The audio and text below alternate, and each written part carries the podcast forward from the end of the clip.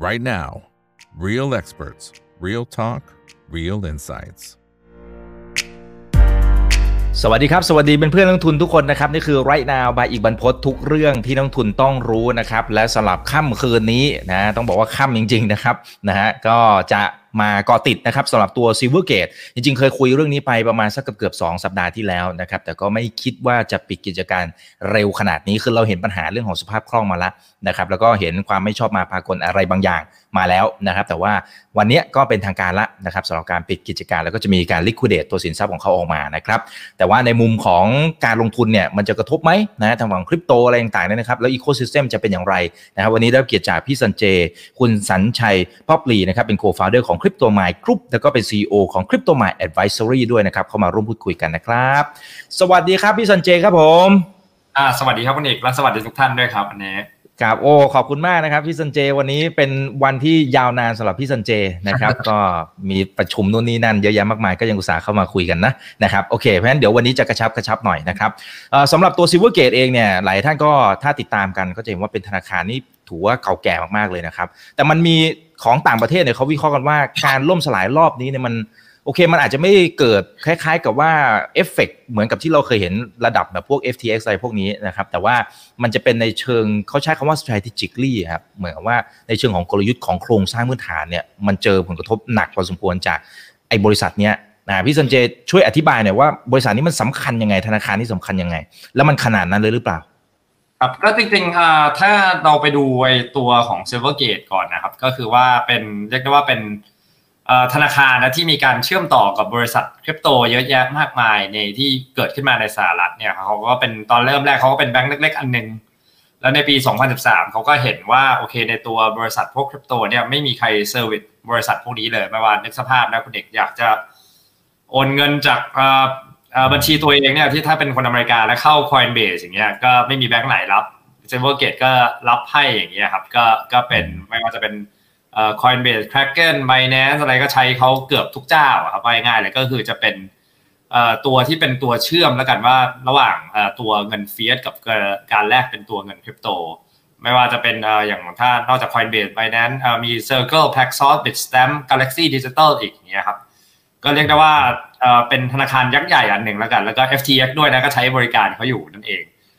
ก็เขาก็เป็นคนที่แบบว่าช่วยบริการเรียกว่าเฟียสpayment เอ่อ Fiat Gateway ให้บอกว่าเราอยากจะ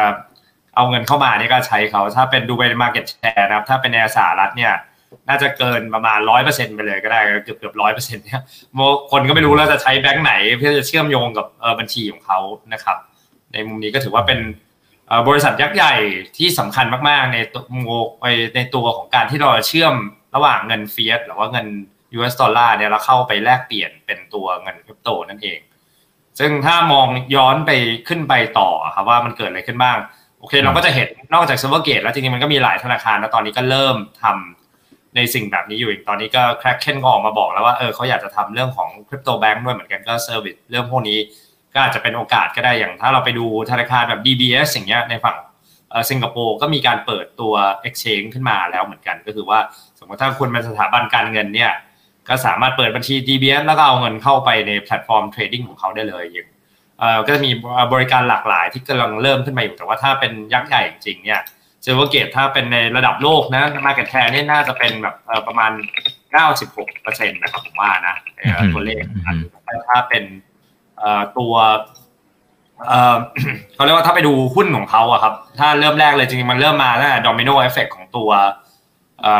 ไอตัว เอฟ ที เอ็กซ์ นะก็คือว่าเขาก็จะมีลูกค้ารายใหญ่ก็คือเป็น เอฟ ที เอ็กซ์ เนี่ยครับแล้วก็ตอนนั้นเขาก็ขาดทุนไปประมาณเจ็ดร้อยกว่าล้านต้องทำไม่ผิดนะตัวตัวเอ่อ Silvergate เนี่ยแล้วก็เจ็ดร้อยสิบแปดล้านมีการปลดพนักงานไปแล้ว สี่สิบเปอร์เซ็นต์ ก็คือก่อนหน้าที่ว่าจะประกาศปิดตัวลงไปเนี่ยครับแล้วก็ระหว่างนั้นปลดพนักงานเสร็จขาดทุนเสร็จไม่พอนะเพราะว่าเขาขาดทุนไปใช่ไหมครับแต่ว่ากำไรที่เขาได้มาตั้งแต่ก่อตั้งเอ่อเริ่มทำธุรกิจเกี่ยวกับคริปโตเนี่ยในปีสองพันสิบสามเนี่ยยังไม่ถึงยอดเจ็ดร้อยกว่าล้านเลยโอ้โหก็ก็ถือว่าทำให้กินทุนใช่กินทุนแล้วเข้าเนื้อแบบว่าเอ่อวุ่นวายไปหมดเลยครับก็ก็ถือว่าก็เป็นเอ่อบริษัทที่ค่อนข้างเอ่อ struggle เยอะหรือว่ามีการเรื่องของการสภาพขาดสภาพคล่องเยอะเหมือนกันแล้วเขาก็ต้องทำ ขาดทุนตรงที่นี้เขาก็ต้องมีการขายขายสินทรัพย์บางอย่างออกไปใช่ไหมครับไม่ว่าเขาจะเป็นพวกธนบัตรรัฐบาลหรืออะไรที่เขาถือไว้อยู่เนี่ยบางครั้งก็มีการขายแบบขายด้วยราคาเพราะมีการขาดทุนอยู่นะก็เป็นอีกประเด็นหนึ่งแล้วถ้าไปดูหุ้นของเขาใช่ไหมครับถ้ามันก็จะล้อกับตลาดคริปโตที่ไป all time high ด้วยเหมือนกันนะตอนนั้นถ้าไปดูหุ้นของตัว Silvergate เนี่ยตอนช่วงที่ตลาด all time high เนี่ยหุ้นเขาอยู่ที่ประมาณเอ่อสองร้อยกว่าดอลลาร์สองร้อยสิบแปดโอ้โหตัดขึ้นมาวันที่สามเนี่ยวันที่เขาประกาศไม่ยอมส่งงบการเงินเนี่ยที่มีเวลาอยู่หุ้นเขาเหลือประมาณห้าดอลลาร์ตอนนี้ก็น่าจะแบงค์รับไปเรียบร้อยแล้วแต่ว่าถือว่าถ้ามองอีกมุมนึงก็น่าจะเป็นโอกาสเอ่อให้ผู้เล่นใหม่ก็ได้ครับเข้ามาไม่ว่าจะเป็นอย่างเอ่อที่ผมอ่านมาล่าสุดก็มีหลายๆเอ่อเอ่อพวกอย่างอะไรนะมีมีหลายสถาบันการเงินนะเรากำลังเฝ้ามองอยู่ว่าแล้วทำเรื่องเอ่อสนใจอยู่ว่าจะจะให้บริการพวกนี้หรือเปล่าในมุมนี้ครับอืมครับอ่าตอนนี้ราคาตัว Silvergate Capital Corporation นะครับอันนี้ผมดูจากตัวหน้าจอเนี่ยอยู่ที่ สามจุดหกแปด เหรียญ นะฮะโอ้โหนี่มันหนักหนักโอ้หนักจริงครับโอเคอ่ะแต่แต่ในเชิงในเชิงของตัว ecosystem มันก็ยังพอที่ไปต่อได้เพราะจะมีคนอื่นที่จะมาทำทดแทนนะครับแต่ว่าเขาเขาจะป้องกันความเสียหายยังไงนะฮะที่ที่มันจะไม่ซ้ำรอยกับทางฝั่งของเจ้านี้แล้วเขาจะว่าเอ่อเขาเขาจะคืนเงินแบบร้อยเปอร์เซ็นต์เลยใช่ไหมฮะอันนี้ผมเท่าที่ผมอ่านดูเอ่อเท่าที่เข้าใจนะผมยังมองว่าเขาน่าจะคืนเงินร้อยเปอร์เซ็นต์ได้ได้อยู่นะครับสำหรับลูกค้าที่มีอยู่แต่ว่าถ้ามันเข้าขบวนการล้มล้มละลายเนี่ยเหรอเนี่ยนี่เขาอาจจะยังไม่เข้าก็ได้เขาก็ประกาศแบบถอนตัวไปดีๆเนี่ยเขาอาจจะเอ่อเขาเรียกว่าค่อยๆทยอยคืนเงินลูกค้าและ exchange ทุกทุกจะลายนะที่ใช้บริการเขาอยู่ก็บอกว่าเอ่อเอ่อไม่มีอย่าง Coinbase ก็มาบอกว่าไม่มีเงินของลูกค้าหรือว่า corporate cash หรือว่าเงินของบริษัทเนี่ยอยู่ใน Silvergate แล้วก็เงินของลูกค้าก็ยังเซฟทุกคนก็ออกมาปฏิเสธหมดว่าตอนนี้เออไม่ได้มีอะไรอยู่ใน Silvergate แล้วก็คือเหมือนกึ่งๆว่า Silvergate ก็โดนแบงค์รันนะครับง่ายๆลูกค้าหายหมดนะครับคือทุกคนก็ทยอยแบบว่าดึงเงินออกไปก็ Silvergate ก็ต้องรับเอ่อเคาะไปอ่ะผู้ผู้ถือหุ้นของเขาครับแล้วก็ตัวลูกค้าผมคิดว่าน่าจะเซฟอยู่ในระดับนึงครับในในมุมนี้แต่ว่าถ้าไปดูแบบอย่างบริษัท Fidelity หรือ BlackRock เนี่ยเขาอาจจะมองเรื่องพวกนี้เป็นโอกาสก็ได้อืมครับก็อาจจะเข้ามาทำจริงๆเขาก็มีการจ้างงานเพิ่มมากขึ้นทางฝั่งของคริปโตนะครับโต๊ะคริปโตเนี่ยอันนี้จ้างขึ้นเยอะเลยนะครับโอเคอ้าวทักทายกันค่ำคืนนี้นะครับนี่ขนาดมาดึกแล้วนะครับก็ยังอยู่กันประมาณห้าร้อยหกสิบท่านแล้วนะครับกดไลค์กดแชร์ทุกช่องทางนะเพื่อนๆนะครับ YouTube TikTok อย่าลืมไป follow กันด้วยนะครับคุณอัครรัตน์บอกเพิ่งเห็นเลยนะครับนี่มาไลฟ์กันแบบสดๆแบบนี้คุณ Crypto Wealth สวัสดีครับคุณเอกภพสวัสดีนะนะครับโอเคนี่คุณนายถามมาบอกเฮ้ยเจ้าอื่นเป็นยังไงฮะสถานการณ์ตอนนี้เนี่ยนะครับมีโอกาสล้มตามไปด้วยหรือเปล่าเอาเอาทั้งทางตรงก่อนก็ได้ว่ามีอะไรที่เกี่ยวเนื่องไหมซึ่งเมื่อกี้พี่สันติตอนนี้มันจะมีที่เราเรียกว่าตัวชื่อว่า operation choke point นะครับอันนี้ก็จริงๆพูดเหมือนวิทยาศาสตร์สงครามเลยนะคือตอนนี้ครับถ้าทางรัฐบาลของสหรัฐหรือว่าเป็นก.ล.ต.ของเขาอย่าง Gary Gensler เนี่ยครับเขาก็ประกาศชัดเจนว่าจะคล้ายๆประกาศสงครามกับตัวคริปโตในทางอ้อมแหละก็เขาก็มีคำว่า operation choke point ขึ้นมา operation choke point นี่หมายถึงว่าอะไรว่าการที่เราโชกคนหรือว่าก็คือเหมือนบีบขาเงินดอลลาร์ที่จะเข้าไปเงินคริปโตให้ได้ไม่ว่าคุณจะเอาเงินเข้าไปในทางธนาคารทางแพลตฟอร์มต่างๆเนี่ยจะทำให้มีความวุ่นวายและความยากลำบากมากขึ้นแล้วถ้าเขาสามารถตัดหลอดลมเอ่อหรือออกซิเจนพวกนี้ออกได้เนี่ยเขาก็จะเอ่อเหมือน achieve goal ของเขาว่าไม่อยากจะให้ตัวคริปโตอุตสาหกรรมเนี่ยเกิดมาเป็นตัว mass มากขึ้นคือมันก็เป็นเหมือนสงครามที่เขากำลังก.ล.ต.สหรัฐนี่กำลังสู้กับด้านของตัวคริปโตอยู่แต่ว่าเป็นเรื่องที่น่าสังเกตเหมือนกันว่าคือฝั่งสหรัฐก็ทำอย่างนี้แต่ว่าถ้าเรามาดูฝั่งเอเชียของเราเนี่ยครับดูด้านเอ่อสิงคโปร์ฮ่องกงญี่ปุ่นเนี่ยตอนนี้เขาทำตรงตรงกันข้ามนะเขามีเปิดฮ่องกงเนี่ยโหเปิดประเทศอ้ามือรับคนเลยตอนนี้ว่าแล้วก็เปิดนโยบายเดี๋ยวก็จะมีนโยบายเป็นเขาเรียกว่าเรื่องของ Digital Asset Roadmap ที่ก็จะประกาศอยู่เดือนจูนหรือว่าเดือนมิถุนาปีนี้นั่นเองสิงคโปร์เองเนี่ยวันนี้ผมก็มีโอกาสคุยกับเอ่อคนจาก ดี บี เอส นะครับก็คือเขาทำเรื่องของ Custodian อยู่นั่นเองก็คือเป็นสินทรัพย์เราซื้อคริปโตเขาแต่เขายังมีคู่น้อยอยู่นะมีประมาณ หกเจ็ด คู่แพรอย่างเงี้ยครับไม่ว่าจะ Bitcoin Ethereum หรือเป็นเหรียญใหญ่ๆเนี่ยเราก็สามารถซื้อคริปโตพวกนี้แล้วฝากกับ ดี บี เอส ได้นี่ถือว่าโอ้โหเป็นอะไรที่ยิ่งใหญ่มากนะเพราะว่าตัวเขาเองนี่เป็นบริษัทยักษ์ใหญ่ระดับแบบ global ขนาดนั้นแล้วเป็นมีฐานมั่นคงมีนักลงทุนของเขาเป็นรัฐบาลสิงคโปร์ด้วยซ้ำเนี่ยก็คือถือว่าถ้าเรามาดูด้านของเอเชียเนี่ยมันจะอยู่ตรงข้ามกันที่ว่าฝั่งเอเชียเนี่ยพยายามจะส่งเสริมและมีการ เรียกว่าเป็นสงครามชิงแบบอุตสาหกรรมเลยก็ได้ผมว่านะในมุมนี้แบบฮ่องกงก็ประกาศตัวชัดเจนอย่างเดือนหน้าเดือนนี้ก็จะมีอีเวนต์ใหญ่ที่ฮ่องกงอยู่โฟโมเอเชียเดือนหน้าก็จะมีอีเวนต์หนึ่งนะครับที่เกี่ยวกับเรื่องคริปโตเนี่ยเพราะเขามองเห็นแล้วว่าไอ้สองสามปีที่ผ่านมาเนี่ยเขาคนย้ายจะออกจากฮ่องกงไปเยอะมากไปอยู่สิงคโปร์ไปอยู่ดูไบอย่างเงี้ยเขาก็มองว่าเอออุตสาหกรรมนี้น่าจะเป็นโอกาสทางเลือกหนึ่งสำหรับตัวคนที่อยู่ในฮ่องกงหรือบริษัทที่อยู่หรือว่ารัฐบาลฮ่องกงเนี่ยเพื่อสร้างรายได้เพิ่มขึ้นในประเทศและสร้างงานมากขึ้นก็ได้ครับในมุมนี้แต่ว่าในศึกชิง talent ใช่ครับอย่างกลตสหรัฐตอนนี้ก็มี operation ที่ผมเล่าไป operation choke point ก็คือพยายามจะไปตัดหลอดลมทุกวิธีทางครับที่ตอนนี้เขาก็จะมีคุยเรื่องเอ่อ crypto lending อ่าแพลตฟอร์มต่างๆแล้วก็มีเรื่องเอ่อ Silvergate ก็ผ่านไปแล้วไม่รู้เขาจะไปเล่นงานตรงไหนอีก DeFi เขายังไม่มาแตะมากเพราะว่ามันยังแตะยากอยู่แล้วก็หลายๆคนเนี่ยนักสร้างนวัตกรรมในสหรัฐและกันในโลกของเว็บสามเนี่ยก็ทยอยเสียวเสียวหลังละผมพูดอย่างนี้ดีกว่าก็อาจจะต้องย้ายหนีถิ่นฐานออกมามาจดทะเบียนอยู่ในต่างประเทศแทนหรือเปล่าแล้วก็มาดูกันว่าเขาจะไปยังไงกันต่ออย่างเงี้ยครับอืมอืมอ่าโอ้น่าสนใจน่าสนใจนะครับว่าตอนนี้มันสองฝั่งไม่เหมือนกันวิธีคิดไม่เหมือนกันละนะครับเออแต่ทีนี้ไอ้ไอ้ก่อนหน้านี้ที่ Silvergate เนี่ยเจอการตรวจสอบของอ่ากระทรวงยุติธรรมของอเมริกาครับที่มีบอกว่าเอ๊ะมันอาจไปเกี่ยวข้องกับการฉ้อโกงการทำธุรกรรมที่ไปเกี่ยวพันกับไอ้ตัว เอฟ ที เอ็กซ์ แล้วก็ Alameda Research เนี่ยไอ้ก่อนหน้านี้เนี่ยซึ่งไอ้ตัวผลการสอบสวนมันยังไม่ออกมาเลยใช่ไหมฮะไอ้ตัวนี้มันยังใช่แต่ว่าถ้าถ้าให้ดูคร่าวๆนี่ก็เล็กง่ายๆว่าเอออย่างเอ่อ เอฟ ที เอ็กซ์ หรือ Alameda ก็เป็นลูกค้าของ Silvergate นี่แหละซึ่งผมก็ไม่ไม่น่าจะเชื่อว่า Silvergate จะไปพัวพันอะไรกับเขาได้อาจจะโดนผลกระทบซะมากกว่าด้วยซ้ำอย่างตอนที่ เอฟ ที เอ็กซ์ default ไปหรือว่าแบงค์รับไปเนี่ย Silvergate ก็รับมีดไปเต็มๆเลย ถึงเป็นเหตุการณ์ที่เป็นห่วงโซ่ที่เกิดขึ้นมาในตรงนี้เพราะว่าเขาเป็นแบบนึกสภาพเราเป็นเอ่อบริษัทเราเป็นแบงค์แล้วเป็นลูกค้าเราล้มละลายไปแล้วลูกค้าใหญ่ของเราด้วยครับมันก็หายเงินทุนเขาก็หายไปสมควรก็มันเป็นจากตรงนั้นเป็นตัวจุดชนวนของ Silvergate มากกว่าครับเพราะฉะนั้นจริงๆเขาเขาอาจจะเจอแค่ปัญหาเหมือนกับว่าปัญหาสภาพคล่องประมาณนั้นถูกไหมฮะอ่าโอเคนะครับก็เลยทำให้โอ้โหตอนนี้ราคาหุ้นเนี่ยยังไหลไม่หยุดอยู่เลยนะครับมันน่าจะใกล้ไปศูนย์แล้วไม่แนะนำให้ใครเข้าไปดูตอนนี้นะครับเดี๋ยวจะบอกไว้ก่อนไม่ใช่ว่ามองเป็นโอกาสเสมอ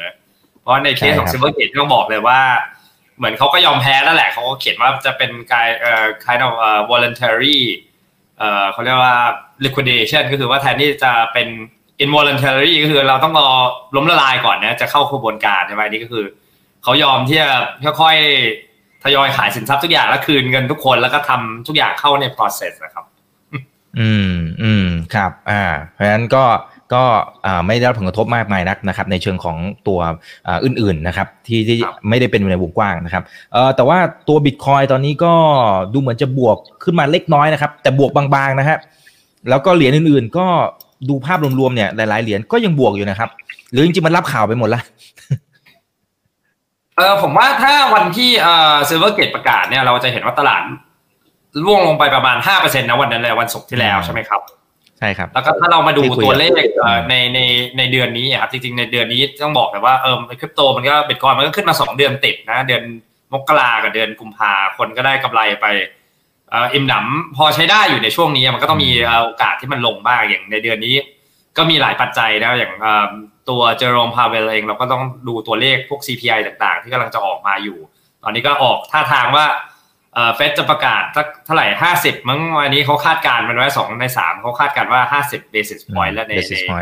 ใช่ในในวันที่สิบสี่มั้งถ้าผมไม่ผิดนะหรือสิบแปดเดือนนี้แล้วก็แล้วก็ในในของตัวอย่างอื่นก็จะมีเรื่องของ Mount Gox ที่เป็นเอ่อ exchange ที่ล้มละลายไปเหมือนกันใน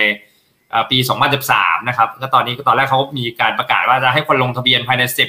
มีนาคมเพื่อคืน Bitcoin ที่เอ่อเอ่อให้ลูกหนี้ของเขาทั้งหมดนะครับให้ให้เจ้าหนี้ของเขาทั้งหมดโทษทีแล้วก็หมายถึงว่าตอนนี้เขาก็มีการเลื่อนกันไปถึงวันที่หกเมษายนก็คนก็ใครมีเงินค้างอย่างก็ไปกรอกฟอร์มกันแล้วก็เดี๋ยวเขาจะมีเราเขาก็อาจจะมีออปชันให้เลือกมันว่าจะขายหรือว่าจะถือต่อแล้วให้ส่งกลับมาวอลเล็ตอะไรก็ว่ากันไปเนี่ยแล้วเขาจะทำการคืนบิตคอยน์จำนวนพวกนี้ภายในประมาณเดือนเอ่อตุลาคมปีนี้ครับอันนี้ก็เป็นเรื่องที่แล้วก็มีเรื่องของอีเธเรียมที่มีเชียงไฮอัปเดตอยู่อัปเกรดอยู่นั่นเองซึ่งเกิดขึ้นมาในเอ่อไม่รู้จะเกิดขึ้นแบบเดือนนี้นะครับก็จริงๆข่าวในแง่ลบก็ค่อนข้างเยอะพอสมควรในตลาดนะตอนนี้แล้วภาพเศรษฐกิจมหาภาพก็ยังดูเอ่อไม่ค่อยแน่นอนด้วยอย่างดอลลาร์อินเด็กซ์ก็ขึ้นไปเยอะเหมือนกันดอลลาร์แข็งตัวขึ้นไปเหมือนกันในในช่วงอาทิตย์ที่ผ่านมาเราก็ต้องลุ้นตัว เอส แอนด์ พี ด้วยแล้วก็ลุ้นตัวเลข ซี พี ไอ ต่างๆแล้วก็ดูว่าธนาคารกลางเนี่ยจะเอาท่าทียังไงแต่ว่าจุดสำคัญของตัว Bitcoin เนี่ยผมมองว่ายังอยู่ที่ตัวแนวรับซึ่งตอนนี้มันน่าจะทะลุไม่รู้ว่าทะลุ สองหมื่นหนึ่งพันหกร้อย ไปแล้วยังนะคุณเอกยังครับอยู่ สองหมื่นหนึ่งพันเจ็ดร้อยยี่สิบแปด ครับตอนนี้แต่ก็ใกล้เคียงมากแล้วฮะใกล้เคียงมาก สองพันห้าร้อย แล้วกันนะเออนี่มันผมว่ามันก็เป็นตัวเลขที่อันตรายอยู่ในระยะสั้นนะผมว่าถ้าเราหลุดสองหมื่นหนึ่งพันห้าร้อยไปหรือสองหมื่นหนึ่งพันหกร้อยประมาณแถวนี้โซนนี้เนี่ยก็อาจจะลงไปเจอกันประมาณหนึ่งหมื่นเก้าพัน สองหมื่นเลยก็ก็เป็นไปได้อยู่ในมุมนี้ก็ทำให้เกิดอาการแพนิคกันพอพอสมควรในระยะสั้นครับโอ้มีมีเส้นสองร้อยวันอยู่โซนที่พี่สัญเจบอกไปเลยนะครับเพราะฉะนั้นตรงเนี้ยจะเป็นแนวรับที่สำคัญมากนะครับโอเคนะเอ่อเดี๋ยวขอดูหน่อยนี่ท่านนี้นะครับเขาบอกว่าแล้วบ้านเราเนี่ยมันจะมีส่วนไหนที่ไปเจอผลกระทบทางอ้อมไหมคล้ายๆกับไอ้ก่อนหน้านี้เนี่ยอ่าเราไม่ต้องเอ่ยชื่อเราก็คงจะเห็นภาพนะว่าพอมันมันเกิดเหตุแล้วอีกเดือนสองเดือนเฮ้ยมันมาโผล่บ้านเราอ่ะแต่ว่าคนไทยอาจจะไม่ได้ตามอะไรอย่างเงี้ยฮะมันมันจะเป็นอย่างนั้นในมิตินั้นไหมผมว่าบ้านเราคงไม่เป็นนะครับคุณเอกเท่าที่ผมดูเอ่อ exchange ที่มีอยู่ในบ้านเราเนี่ยตอนนี้ก็ดูท่าทีเอ่อไม่ได้มีเขาเรียกว่าลุกเล่นอะไรแปลกๆเยอะก็คือตามเอ่อกำหนดการของก.ล.ต.ทั้งหมดนะครับแล้วเราเขาต้องมีการเก็บเก็บสินทรัพย์ของลูกค้าประมาณ เก้าสิบเปอร์เซ็นต์ ด้วยผมว่าก็ยังดูค่อนข้างเซฟอยู่ถึงแม้วอลเริ่มจะตกลงไปบ้างแล้วรายได้บริษัทจะหายไปบ้างแต่ก็ยังดูว่าเป็นเป็นเอ่อที่เอ่อดูน่าสบายใจอยู่แล้วกันผมพูดอย่างนี้ดีกว่า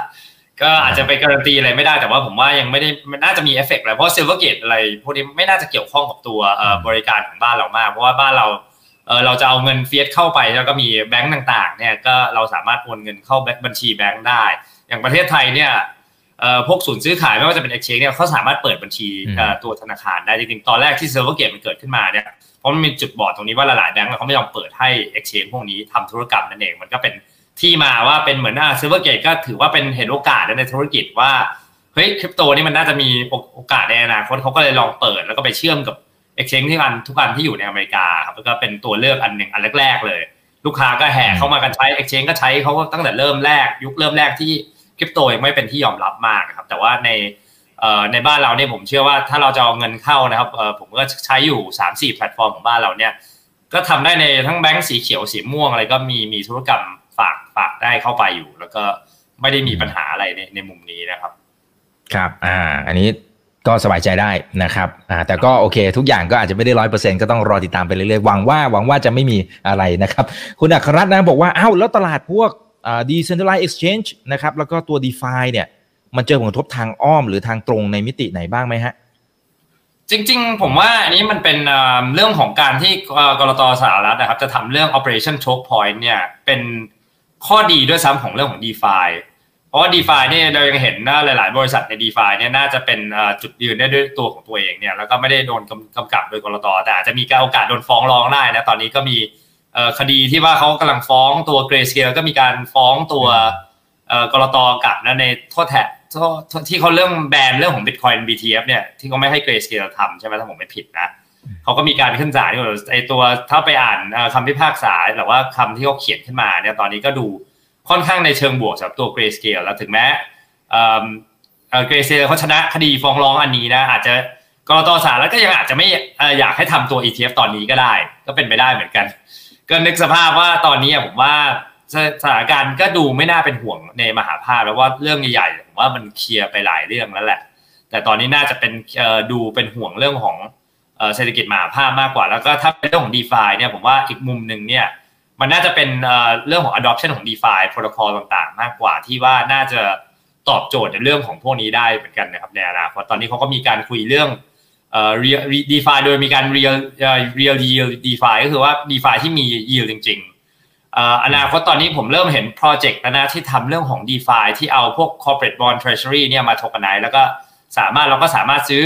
corporate bond treasury อะไรพวกนี้หุ้นกู้ต่างๆเนี่ยในเรทที่แบบเอ่อเหมือนปกติอ่ะสิได้ผลตอบแทน สี่จุดหกแปดเปอร์เซ็นต์ เนี่ยเอ่อเป็น short term ยู เอส bond นะก็สามารถซื้อได้ผ่านบางแพลตฟอร์ม DeFi เริ่มมีการทำอย่างนี้แล้วนะครับคือเราก็จะเห็นโลกของ DeFi เนี่ยเริ่มเชื่อมโลกการเงินจริงมากขึ้นนั่นเองแล้วเรื่องของ asset tokenization ผมว่าเอ่อเป็นเทรนด์ยักษ์ใหญ่เหมือนกันว่านึกสภาพเอ่อเป็นพวก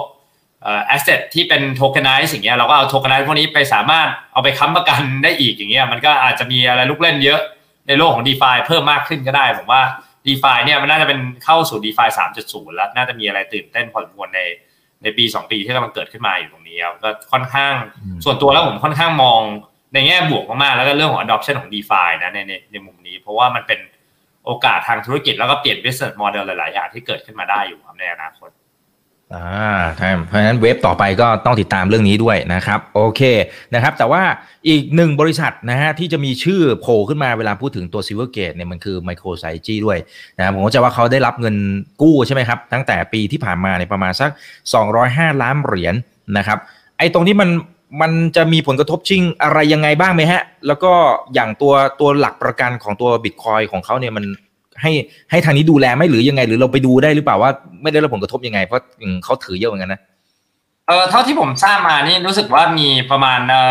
อกำหนดการชำระของตัว MicroStrategy เนี่ยน่าจะอยู่ประมาณ คิว หนึ่ง ของปี สองพันยี่สิบห้า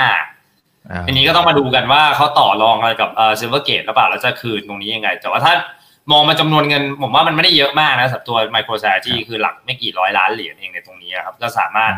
หาเงินทุนที่อื่นนะครับมามากู้ที่อื่นแล้วว่าโปะตรงนี้คืนก็ได้ถ้า Silvergate เอ่อเรียกร้องเงินแบบให้ชำระอาจจะเขาเรียกร้องให้ชำระภายในตอนนี้แล้วลดดอกเบี้ยอะไรก็ว่ากันไปก็ได้ตอนนี้ก็ต้องมีการลดหย่อนนะเพราะว่ามันยังไม่ครบกำหนดการชำระคืนใช่ไหมอันนี้ก็ต้องรอติดตามต่อไปว่าจะเป็นยังไงบ้างในมุมนี้แต่เชื่อว่าสภาพคล่องของ MicroStrategy ยังดีอยู่ก็ดูยังไม่น่าเป็นห่วงอะไรมากนะครับในในตอนในตอนนี้นะครับอืมอืมครับโอเคเพราะฉะนั้นถ้าเป็นข้อสรุปณตอนนี้สำหรับตัว Silvergate ที่เขาปิดกิจการล้มละลายไปเนี่ยนะครับข้อสรุปคือไม่น่าจะมีผลกระทบไปที่อื่นเลยถูกไหมฮะคือตอนนี้มันจะเป็นตรงตรงในในในเชิงเป็นตัวที่เรียกว่าเป็นพวกบริการ Fiat in Fiat out มากกว่าแหละพวกธนาคารรับรองคือถ้า Silvergate ปิดไปก็ต้องยอมรับตอนนี้นะครับก็การที่คนอเมริกันนะครับจะเข้ามาเนี่ยก็อาจจะยากขึ้นนิดหนึ่ง okay. แต่ถ้าคนที่เขาเรียนรู้เรื่อง DeFi หรืออะไรเนี่ยก็สามารถทำเอ่อ exchange ต่างๆก็สามารถเอาเงินเข้ามาได้อยู่ดีแล้วนี่ก็ต้อง mm-hmm. ดูกันแล้วผมก็เชื่อว่า exchange ที่เป็นแบบปาร์ตี้ต่างๆเนี่ยเขาก็ไม่ปล่อยให้แบบว่า Silvergate เป็นตัวเลือกเดียวของเขาแหละเขาก็ต้องหาวิธีอะไรที่แบบรองรับลูกค้าและทำให้ลูกค้าเอ่อ deposit เงินเข้ามาง่ายขึ้นนั่นเองดีดี mm-hmm. ไม่ไม่น่าจะเป็น mm-hmm. กระทบใหญ่มากแต่ระยะสั้นก็อาจจะมีบ้างผิดบ้างครับแค่นั้นเองครับครับอ่าคุณเอกี้บอกว่าอันนี้มันคือ conspiracy theory หรือเปล่านะฮะว่าเหมือนกับว่าทางทางการเนี่ยของอเมริกาก็ไล่ทุบนะครับในแต่ละจุดของ ecosystem นะครับของคริปโตแล้วเสร็จปั๊บเนี่ย traditional เอ่อหมายถึงว่าสถาบันการเงินแบบดั้งเดิมที่มีตังเยอะสายปานยาวๆมากว้านซื้อทั้งหมดเลยแล้วรอบใหม่ก็จะเป็นเนี่ยเวฟนี้แหละของ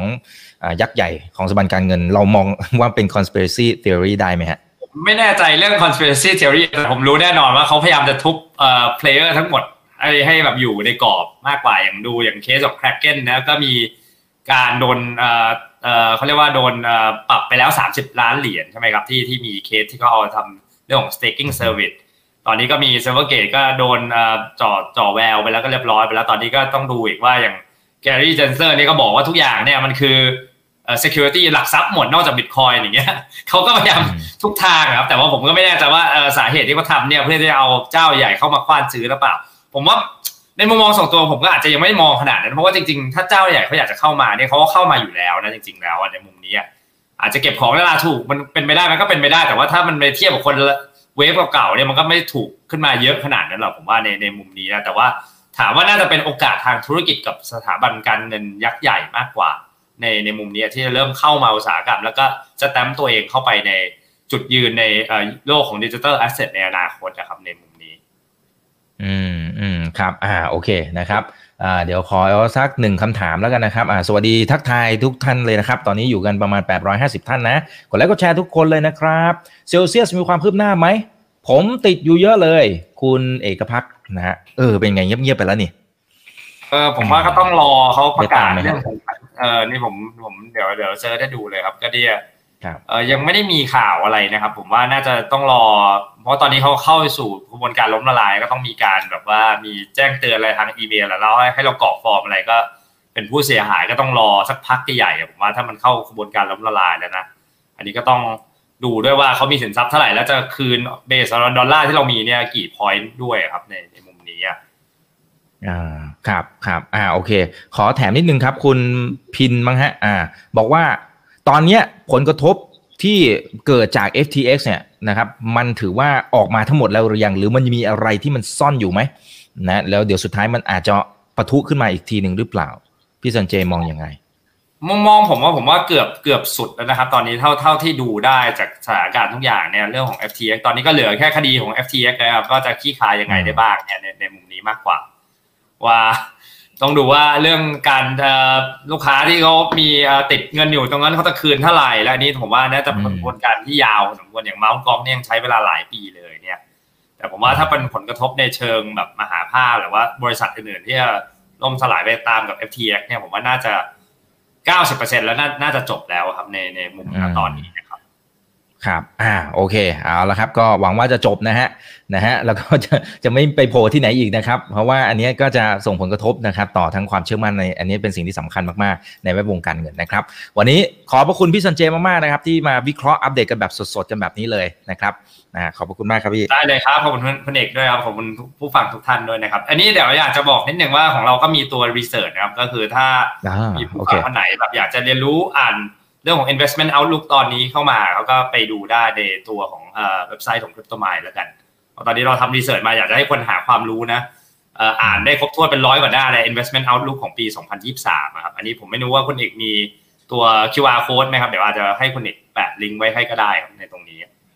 ได้ครับได้ครับอ่าโอเคหรือหรือถ้าไปที่เว็บไซต์ก็ดาวน์โหลดได้อยู่แล้วใช่มั้ยครับใช่ครับถูกต้องเลยโอเคอ่างั้นเข้าไปคลิกนะครับไปเติมความรู้ในช่วงเวลาที่หลายหลายคนผมว่าถอดใจนะพี่สันเจ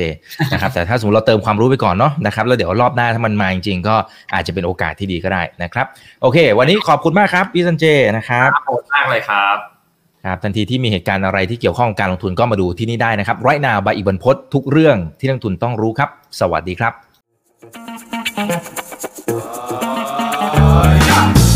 ถ้าชื่นชอบคอนเทนต์แบบนี้อย่าลืมกดติดตามช่องทางอื่นๆด้วยนะครับไม่ว่าจะเป็น Facebook, YouTube,ไลน์ Official, Instagram และ Twitter จะได้ไม่พลาดการวิเคราะห์และมุมมองเศรษฐกิจและการลงทุนดีๆแบบนี้ครับ